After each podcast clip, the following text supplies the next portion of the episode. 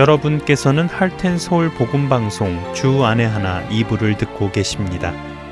주 안에 하나 2부에는 신앙생활 속에서 생각해 볼 주제들을 나누어 보는 살며 생각하며와 은혜의 설교 그리고 구약 성경에 나오는 이스라엘 왕들의 이야기를 공부해 보는 왕들의 이야기가 준비되어 있습니다. 먼저 살며 생각하며로 이어집니다.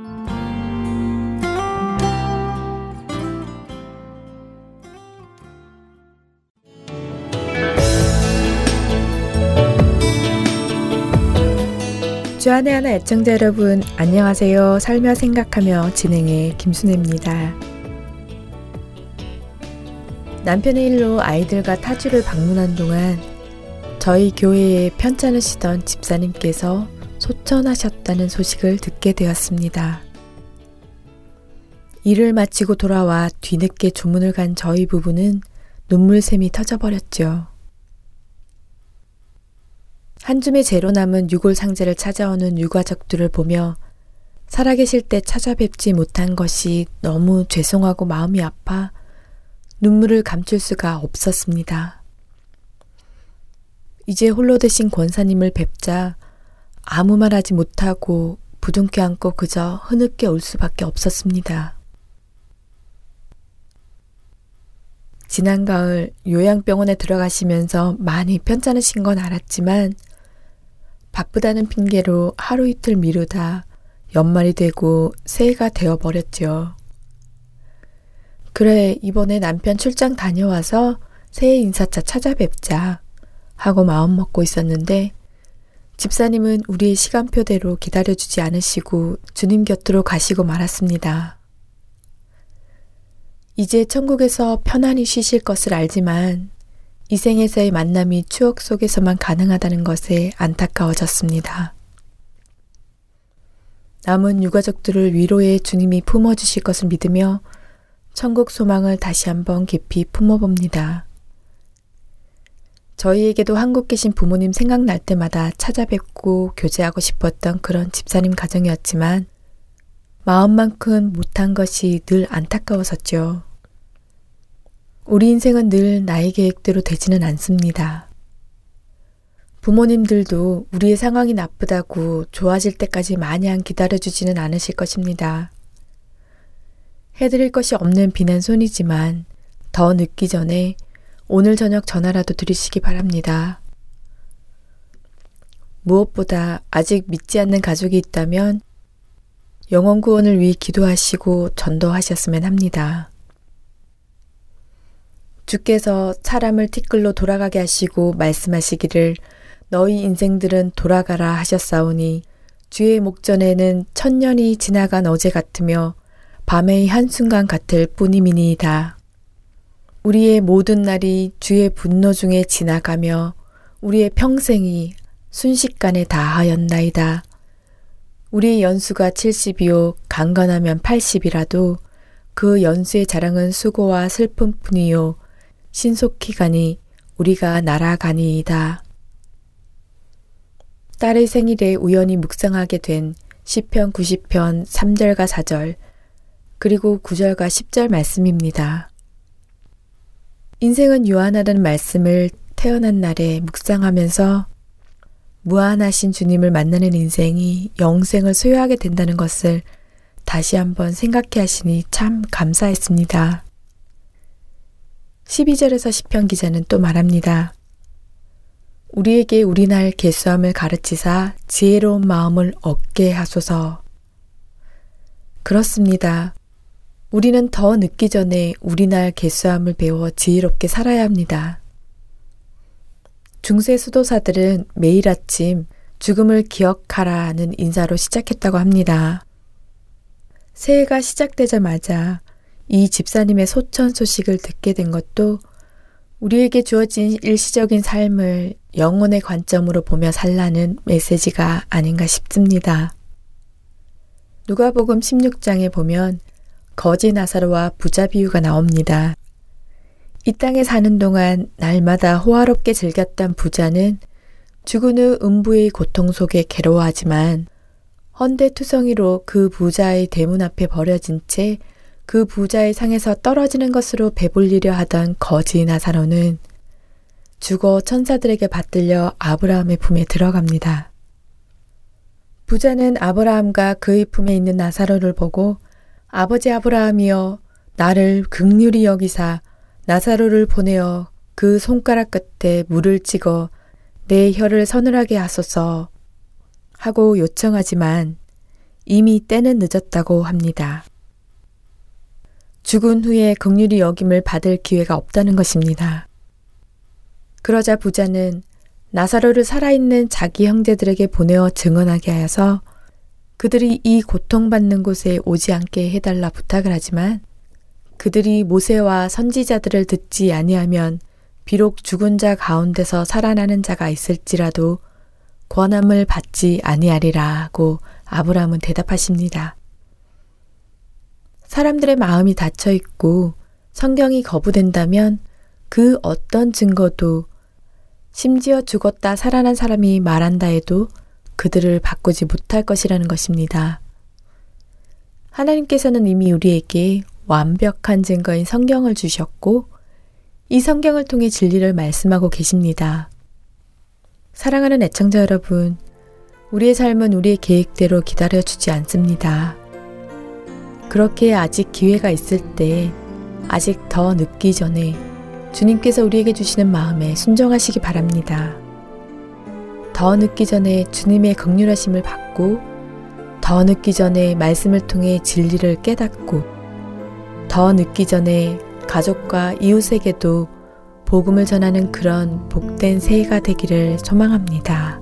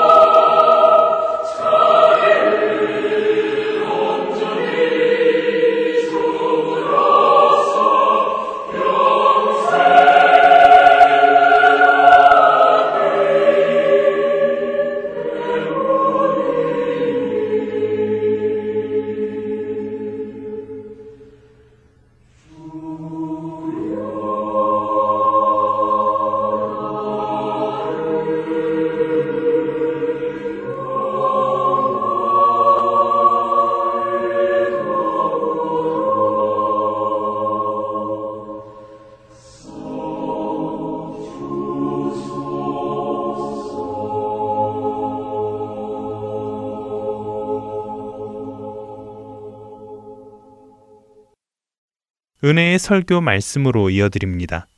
오늘 설교 말씀은 서울 3일교회 송태근 목사님께서 열왕기상 3장 1절에서 15절의 본문으로 솔로몬이 구한 것이라는 제목의 말씀 전해 주십니다.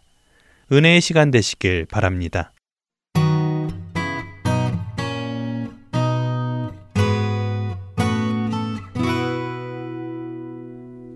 오늘 우리는 새해를 맞으면서 솔로몬의 이야기를 좀 할까 합니다. 아시는 대로 솔로몬은 이스라엘 역사의 가장 전성기를 어, 구가했던 왕입니다. 다윗이 수명이 다하여 죽죠. 그리고 이어서 솔로몬이 왕이 됩니다. 원래 이 솔로몬이라는 말은 사실 평화의 왕이란 뜻입니다. 샬롬의 다른 표현들이죠. 솔로몬 하면 여러분 제일 먼저 퍼뜩 들어오는 생각이 어떤 이미지입니까? 솔로몬, 지혜. 정말 솔로몬은 지혜가 대단했던 것 같아요. 그리고 또 솔로몬 하면 뭐가 생각이 나십니까? 돈이 많았어요. 우리가 좋아하는 돈. 그래서 솔로몬 하면 크게 두 단어가 탁 각인이 됩니다. 부와 지혜. 정말 부러울 게 없는 어, 사람이었죠. 자, 이제 그가 어느 날 갑자기 아버지의 뒤를 이어서 왕이 됩니다. 작지 않은 나라를 이제 막 어린 왕으로서 얼마나 당황스럽고 또 여러 가지로 어려운 문제가 많았겠습니까? 그래서 그는 하나님 앞에 큰 제사를 준비합니다. 그 제사가 얼마나 어마어마한가 하면 우리 성경을 좀 볼까요? 자, 4절을 좀 보십시다. 한번 같이 읽읍시다. 4절. 시작.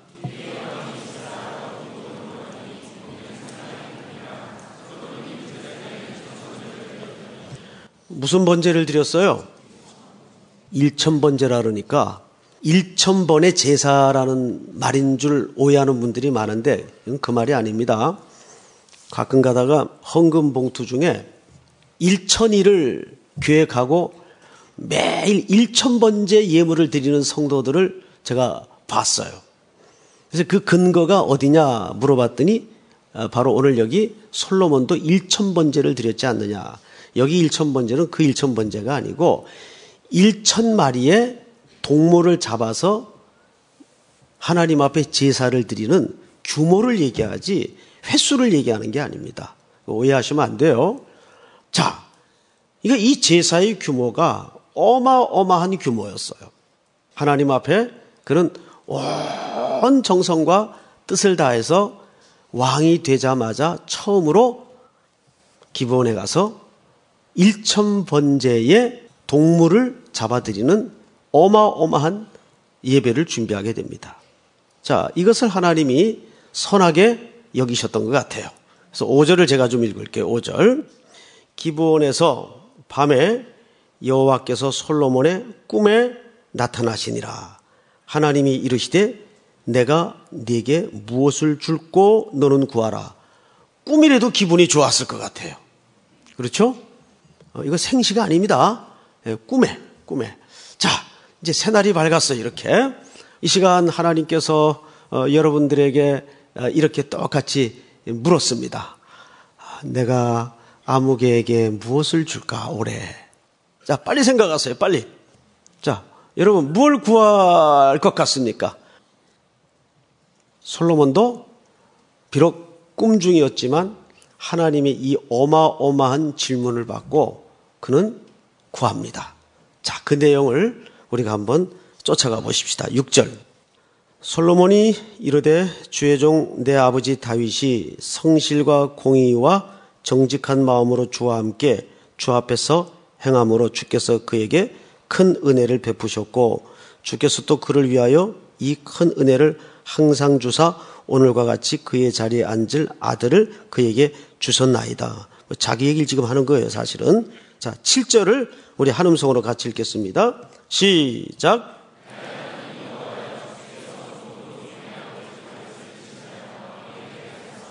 주께서 택하신 백성 가운데 있나이다.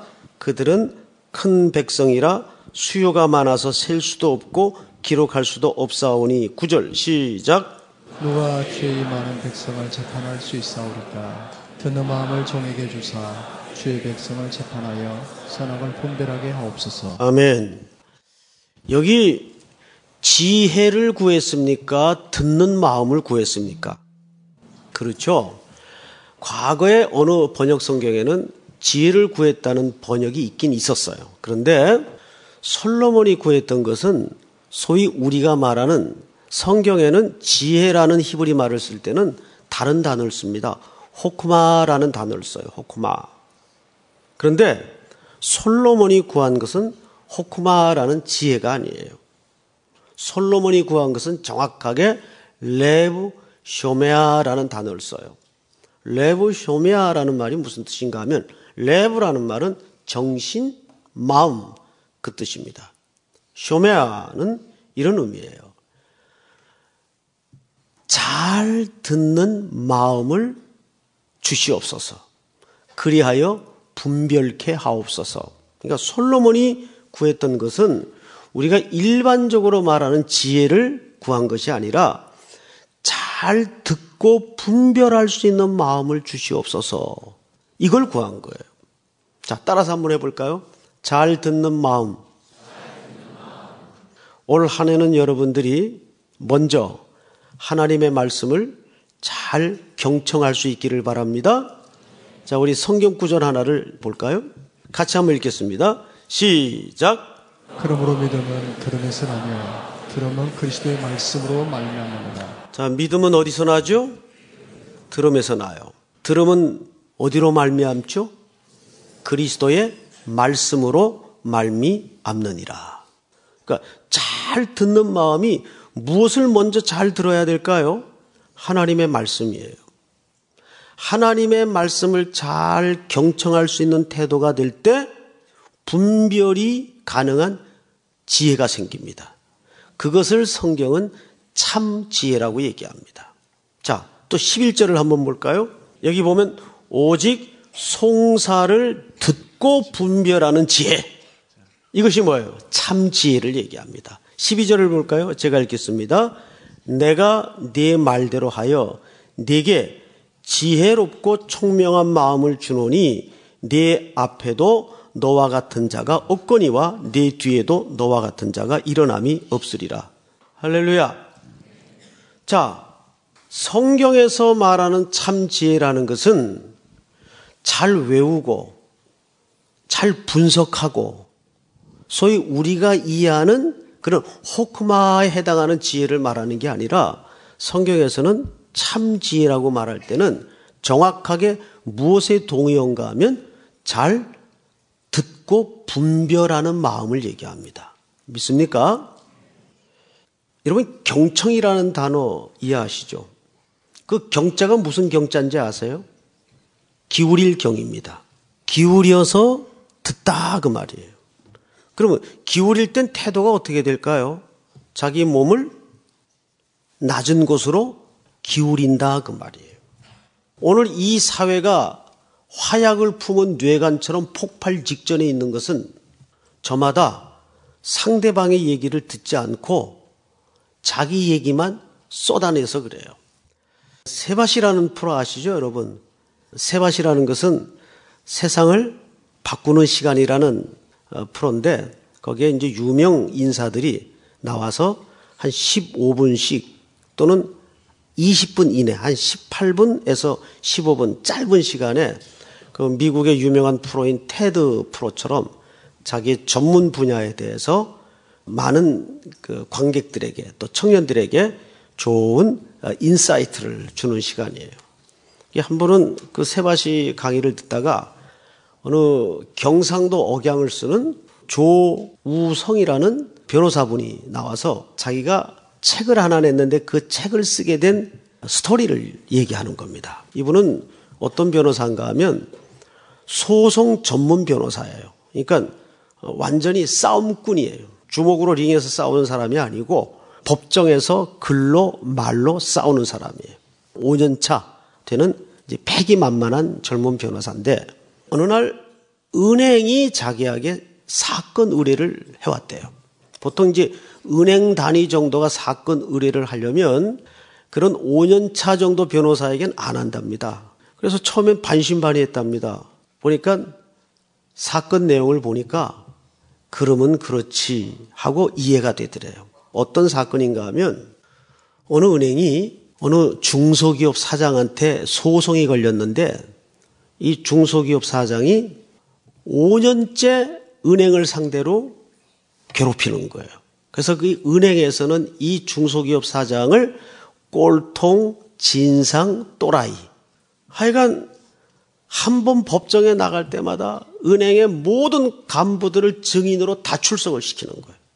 여러분, 죄를 안 지어도 경찰서나 그런 법정에 가서 선서하고 그 검사나 재판관이 질문을 하면 멀쩡한 사람도 부들부들 떨리고 기억도 잘 안 나고 어, 한 말을 다른 말로 하고 헷갈리게 돼 있어요. 그 아주 기분이 묘하답니다. 그러니까 자꾸 위증이 되고 그 위증했다고 또 고발을 하고 점점 직급을 올려서 간부들을 자꾸 증인으로 소환을 시키는 거예요.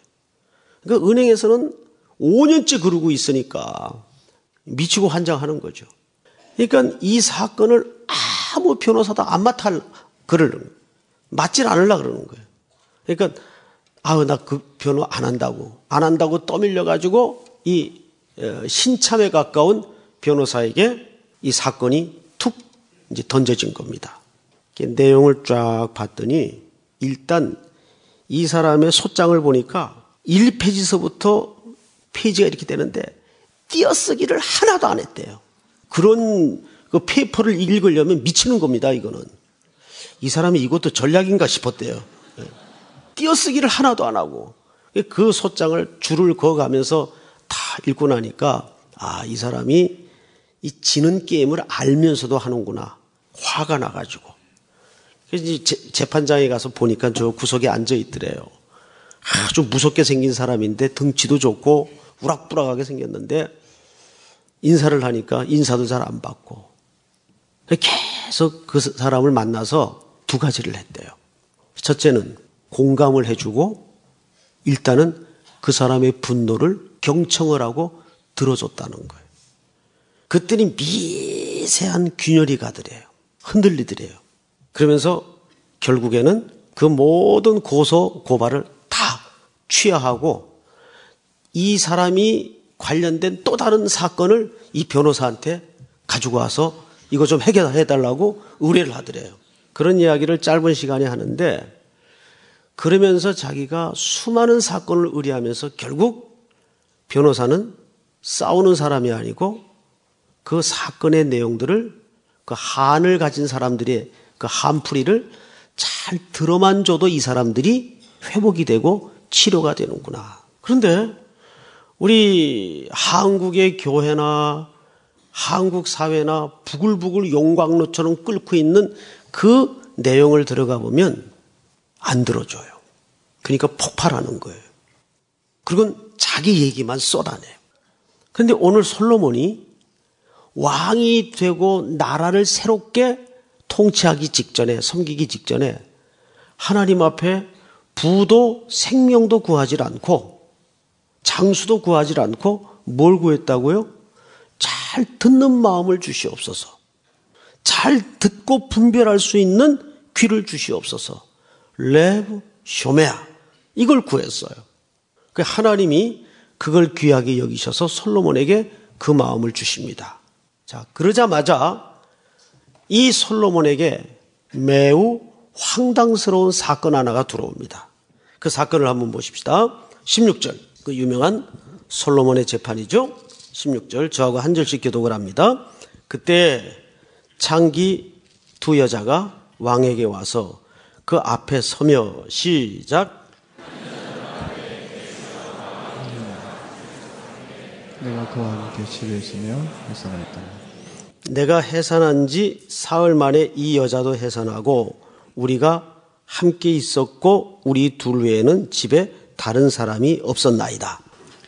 그런데 밤에 저 여자가 그의 아들 위에 누움으로 그의 아들이 죽으니 그가 밤중에 일어나서 이 여종 내가 잠든 사이에 내 아들을 내 곁에서 가져다가 자기의 품에 누이고 자기의 죽은 아들을 내 품에 뉘었나이다.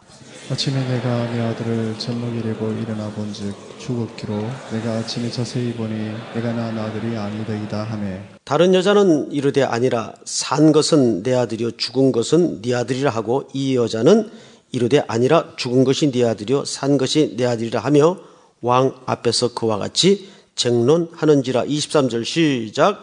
왕 이르되 이 여자는 말하기를 산 것은 내 아들이요 죽은 것은 내 아들이라 하고 저 여자는 말하기를 아니라 죽은 것이 내 아들이요 산 것이 내 아들이라 하는도다 하고 같이 읽습니다. 또 이르되 칼을 내게로 가져오라 하니 칼을 왕 앞으로 가져온지라. 자, 유명한 사건이죠. 소위 솔로몬의 명재판 중에 하나입니다. 그는 백성들의 많은 송사를 처리한 아주 훌륭한 왕이죠. 자, 근데 이 사건은 이 당시에 무슨 유전자 검사가 있었던 것도 아니고 DNA 검사를 할 수 있는 시절도 아니고 이거는 증거가 없어요. 두 창기가 한 집에 살고 있었습니다. 근데 사흘 간격으로 이 두 창기가 아버지 없는 아들을 낳았던 것 같아요. 근데 한 여자가 아침에 일어나 보니까 아기가 죽어 있는 거예요. 너무 놀래서 아기 얼굴을 보니까 자기 아기가 아니에요. 보니까 그 옆에 여자가 잠버릇이 고약한지라 잠을 자다가 뒤척이는 가운데 아마 아이를 깔아뭉갰던 것 같습니다. 자기 아이가 죽으니까 몰래 바꿔치기를 한 거예요. 엄마는 아무리 아이가 어려도 자기 자식을 몰라보는 엄마가 어디 있겠어요. 금방 눈치를 채고 둘이서 시비를 벌이다가 집에는 아무도 없는 거예요. 이 두 여자 외에는. 결국 이 문제가 지금 누구에게까지 왔어요? 솔로몬에게까지 왔어요. 저는 이 과정도 참 신기해요. 장기라고 말할 것 같으면 당시에 가장 비천한 직업 중의 하나인데 이 송사가 왕에게까지 올라올 수 있다는 것은 대단한 과정입니다. 어쨌든 왕은 이 사건을 접수하고 두 여인의 신랑이를 다 듣습니다. 그리고는 왕은 칼을 가져오라고 그럽니다. 그리고 24절을 잘 볼까요? 또 이르되 칼을 내게로 가져오라 하니 칼을 왕 앞으로 가져온지라 왕이 이르되 산 아이를 둘로 나누어 반은 이 여자에게 주고 반은 저 여자에게 주라. 이거는 굉장히 무모한 판결처럼 보여집니다. 어떻게 멀쩡히 살아있는 아이를 반으로 놓을 수가 있겠습니까? 근데 왕은 실제 칼을 가져와서 아이를 쪼개라고 얘기합니다.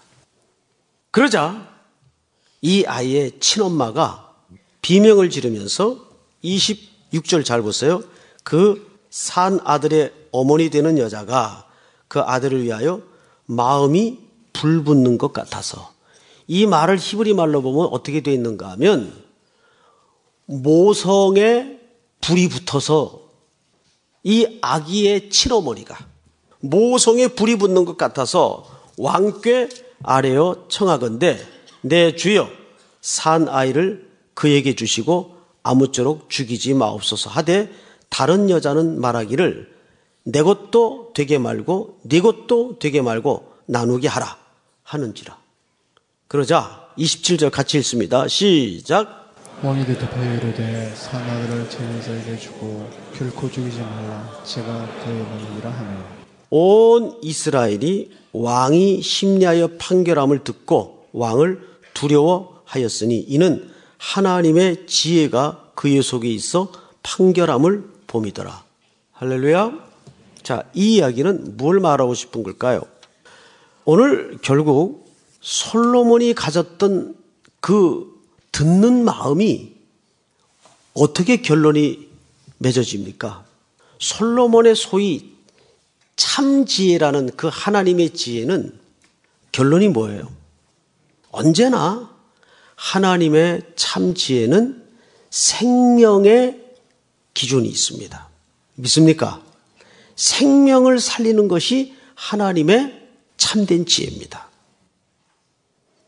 이 당시 고대 사회의 가장 발달되었던 문명은 애굽의 문명입니다. 애굽의 유명한 문명 가운데 마트라는 문명이 있어요. 이 마트 문명의 가장 총체적인 지혜는 합리성입니다. 그런데 하나님의 지혜는 합리성을 말하는 게 아닙니다. 언제나 하나님의 지혜는 그 궁극적인 목적이 뭐였을까요? 생명을 살리느냐 죽이냐의 그 궁극적인 목적이 있습니다. 오늘 솔로몬의 지혜가 왜 이렇게 유명하게 되었을까요?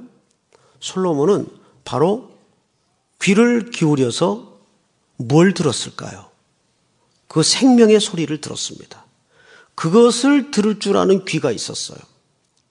저는 오늘 새 아침을 맞으면서 올 한 해 동안 첫째는 하나님의 말씀을 잘 경청하고 둘째는 사람의 말을 잘 경청하고 셋째는 피구름이 터지고 공고함이 서려진 이 땅의 낮고 슬픈 현장에 한국교회가 귀를 기울이고 경청할 수 있는 생명의 관점을 두는 은혜가 있다면 한국교회의 회복은 분명 가능하리라고 저는 확신합니다. 믿습니까? 올 한 해는 우리가 모든 것들을 말하고 모든 것들을 퍼내기 전에 먼저 듣는 한 해가 되기를 축복합니다. 세 가지의 귀를 기울이십시다. 하나님의 말씀에 귀를 기울이고, 둘째는 이웃의 귀를 기울이고, 낮고 천하고 공고한 그 생명의 피부름이 있는 곳에 귀를 기울일 줄 아는 우리의 일상과 한국교회가 되어서 우리가 그 앞에 올 한 해 뚜벅뚜벅 순종해 나갈 때 하나님께서는 우리 한국교회를 다시 한번 이 절망의 땅에서 꽃을 피워내고 회복시키시고 일으킬 수 있는 은혜가 반드시 부어지리라고 확신합니다. 믿습니까? 네, 한번 기도하십시다. 하나님, 솔로몬이 나라를 시작하고 섬기기 전 듣고 분별할 수 있는 지혜를 구했을 때 그것을 귀하게 여기시어 듣는 마음을 주시고 분별할 수 있는 지혜를 주신 것처럼 우리가 이 땅에 수많은 사람들과 벗어겨 살지만 먼저 위로부터 임하시는 하나님의 말씀에 귀를 기울이게 하시고 특별히 사람과 사람 사이에 귀를 기울일 수 있도록 도우시고 낮고 비천한 곳에 생명이 부르는 곳에 귀를 기울일 수 있는 은혜를 허락해 주시옵기를 간절히 원합니다.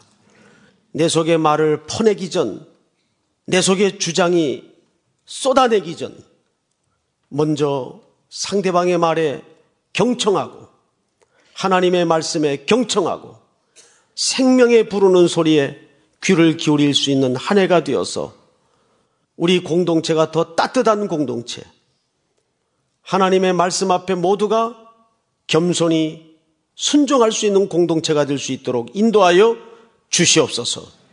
주께서 주시는 명령인 줄 믿고 그렇게 순종하겠습니다. 한 해를 결단할 수 있도록 인도하여 주시옵소서. 예수 그리스도의 거룩하신 이름으로 기도드립니다. 아멘.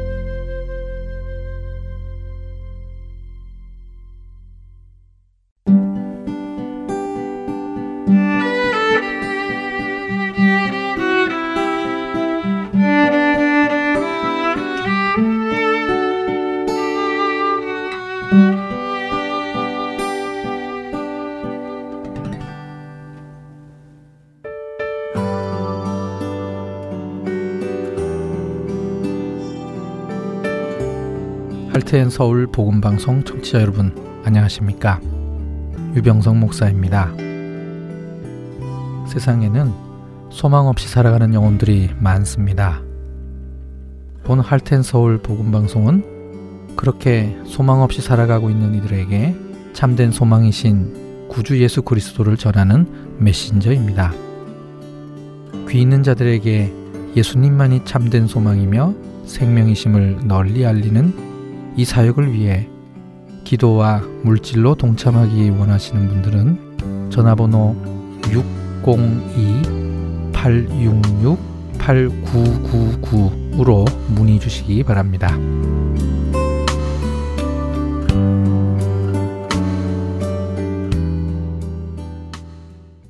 계속해서 왕들의 이야기 보내드립니다.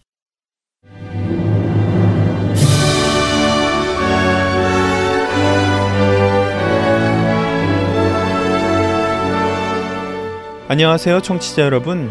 왕들의 이야기 진행의 김민석입니다. 구약 성경을 보다 보면 이스라엘이 북이스라엘과 남유다로 갈라지고 난 후에 수많은 왕들의 이야기가 나오는 것을 보게 됩니다. 사실 이스라엘의 왕이라고 하면 첫 번째 왕인 사울과 다윗, 그리고 다윗의 아들 솔로몬까지들은 잘 알고 있지만 솔로몬 왕 이후에 이스라엘이 분열하게 되면서부터는 들으면 알 것 같기는 한데 얘기해 보라면 입에서 뱅뱅 돌기만 할 뿐 밖으로 나오지 않는 왕들의 이름들이 줄줄이 나오지요. 사실 그 왕들이 북이스라엘의 왕인지 남유다의 왕인지조차도 잘 구분도 안 됩니다. 이러다 보니 구약 성경 공부를 해나가며 이스라엘의 역사를 이해하기가 쉽지 않은데요. 한번 마음 정해서 공부하기 쉽지 않은 이스라엘의 왕들의 이야기, 그 이야기를 여러분들과 한번 정리를 해 보고 싶었습니다. 이를 통해 이스라엘의 역사를 머릿속에 제대로 그림을 그려보고 예수님이 오시기까지 역사를 한번 정리해 보면 좋을 것 같다는 생각에 새로운 프로그램 왕들의 이야기를 제작하게 되었습니다. 여러분들과 함께 왕 이야기를 중심으로 북이스라엘과 남유다의 역사를 공부해 보기 원합니다. 먼저 오늘과 다음 주에는 이스라엘의 시작이라고 할 수 있는 아브라함의 이야기부터 시작을 해 보려 합니다. 구약 성경에서 말씀하시는 최초의 이스라엘 역사는 이스라엘 백성의 조상인 아브라함에게서 내리신 하나님의 명령으로부터 시작됩니다. 창세기 12장 1절 말씀입니다. 너는 너의 고향과 친척과 아비의 집을 떠나 내가 내게 보여줄 땅으로 가라. 하나님의 말씀을 따른 아브라함을 통해 하나님께서는 먼 훗날 세워질 이스라엘이라는 나라를 구체적으로 시작하십니다. 아브라함의 고향은 본래 메소포타미아의 한 도시 우르라는 곳이었습니다. 당시 이 도시는 메소포타미아의 최고의 도시 국가였습니다. 그는 기름진 초생딸 지역을 지나 가나안이라 일컫는 팔레스틴 땅으로 이주해 들어왔는데요. 우선 아브라함이 이주한 이 팔레스틴 지역이 어떠한 상황에 있었는지 좀 더 자세히 알아보겠습니다. 팔레스틴 지역은 오늘날로 말씀드리면 이스라엘 나라와 주변 지역을 말하는 것인데요. 팔레스틴 지역, 남쪽으로는 이집트가 신왕조의 시작과 함께 막강하게 주변 지역을 점령해 나가고 있었고, 북쪽의 히타이트 제국 역시 커다란 세력을 가지고 있었습니다. 또 팔레스틴 지역 안에서는 이러한 강대국들의 틈에서 살고 있는 아모리와 에돔, 모압, 암몬, 블레셋 등의 족속들이 대영 제국과 주위 족속들을 경계하며 모여 살고 있었지요. 그래서인지 팔레스틴 지역의 문화는 매우 다양하고 복잡한 형태를 이루고 있었습니다. 또 주로 도시국가 형태의 발달된 문화 수준을 갖추고 있었지요. 왕을 중심으로 하여 귀족 계급을 두고 있었고 때로는 도시국가 간의 동맹 체제를 이루면서 위아래에서 위협해오는 대형 나라들과 맞서 나갔습니다. 이러한 가운데 이스라엘의 역사는 팔레스틴에 살고 있는 원주민으로부터 시작된 것이 아니라 다른 지역에서 살던 한 유목민의 이주로부터 시작된 것입니다. 아브라함을 비롯한 족장들이 살던 시대의 삶의 상황과 형태는 반유목민적인 모습을 띠고 있었습니다. 하나님께서 아브라함에게 너희 고향과 친척과 아버지의 집을 떠나 내가 내게 보여줄 땅으로 가라고 말씀하신 창세기 12장부터 13장까지를 보면 세겜 땅이나 베델, 그리고 아이, 헤브론 등과 같은 곳이 그들의 중요한 거처들이었습니다. 이곳은 잘 발달된 목초지로 목축하기에 아주 좋은 환경이었기 때문이지요. 또 창세기 26장에서는 이삭이 그 땅에서 농사를 하였다고 나옵니다. 그것들이 아브라함 가족이 반유목 문화의 배경을 가지고 있음을 증명해 주는 것이지요. 이렇게 다른 지역에서 살던 아브라함이 하나님의 약속과 인도하심을 믿고 가족과 함께 갈대아 우루 지역에서 가나안 땅으로 이동하면서 이스라엘의 역사는 시작됩니다.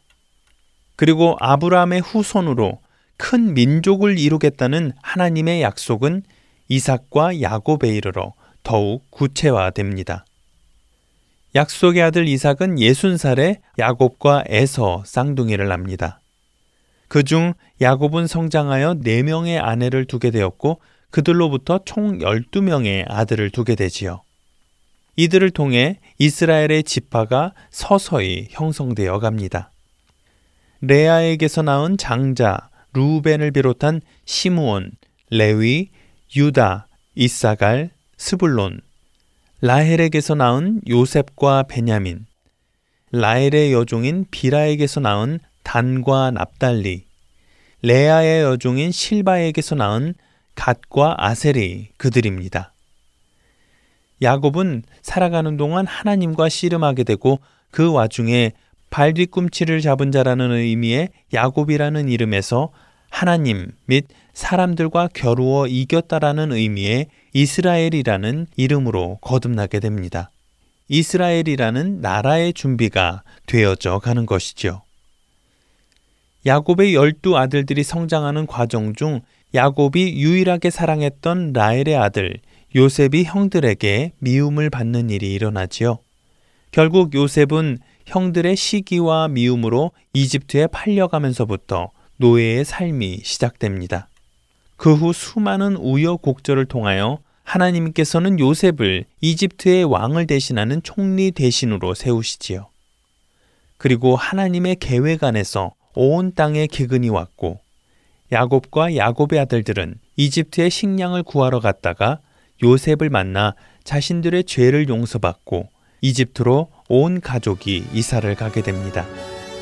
이집트로 이주할 당시 야곱의 직계 가족은 모두 70명이었다고 성경은 기록하고 있지요.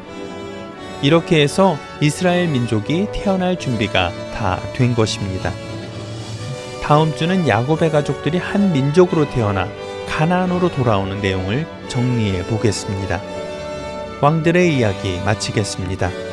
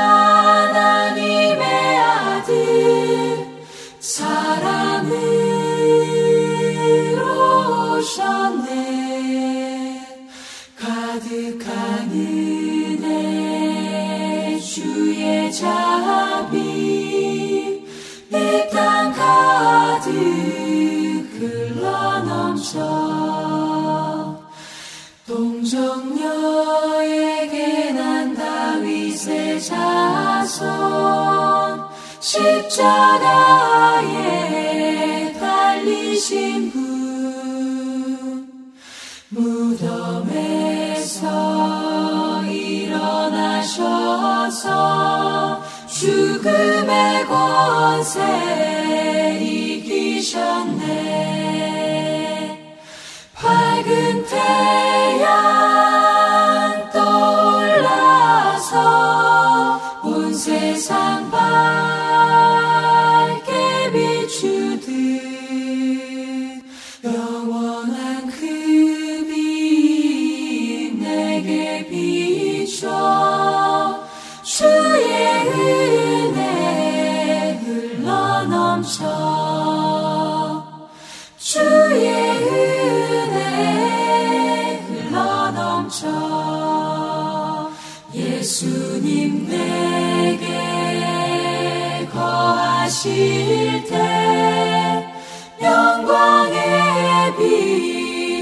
주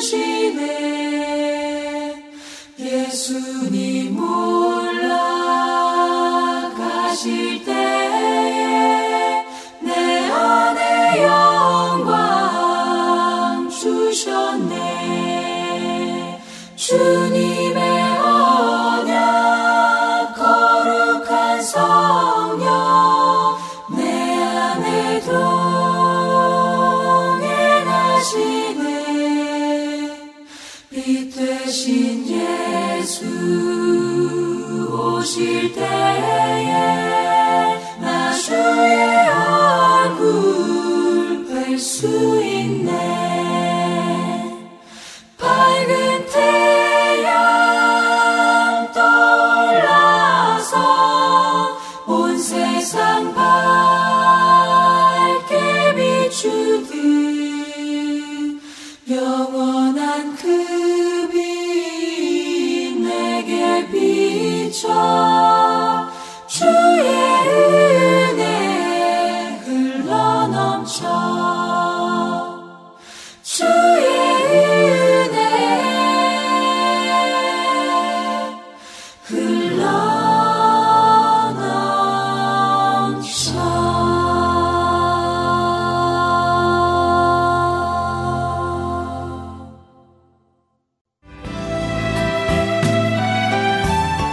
안에 하나 2부 준비된 순서는 여기까지입니다.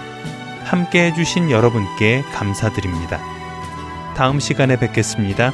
안녕히 계십시오.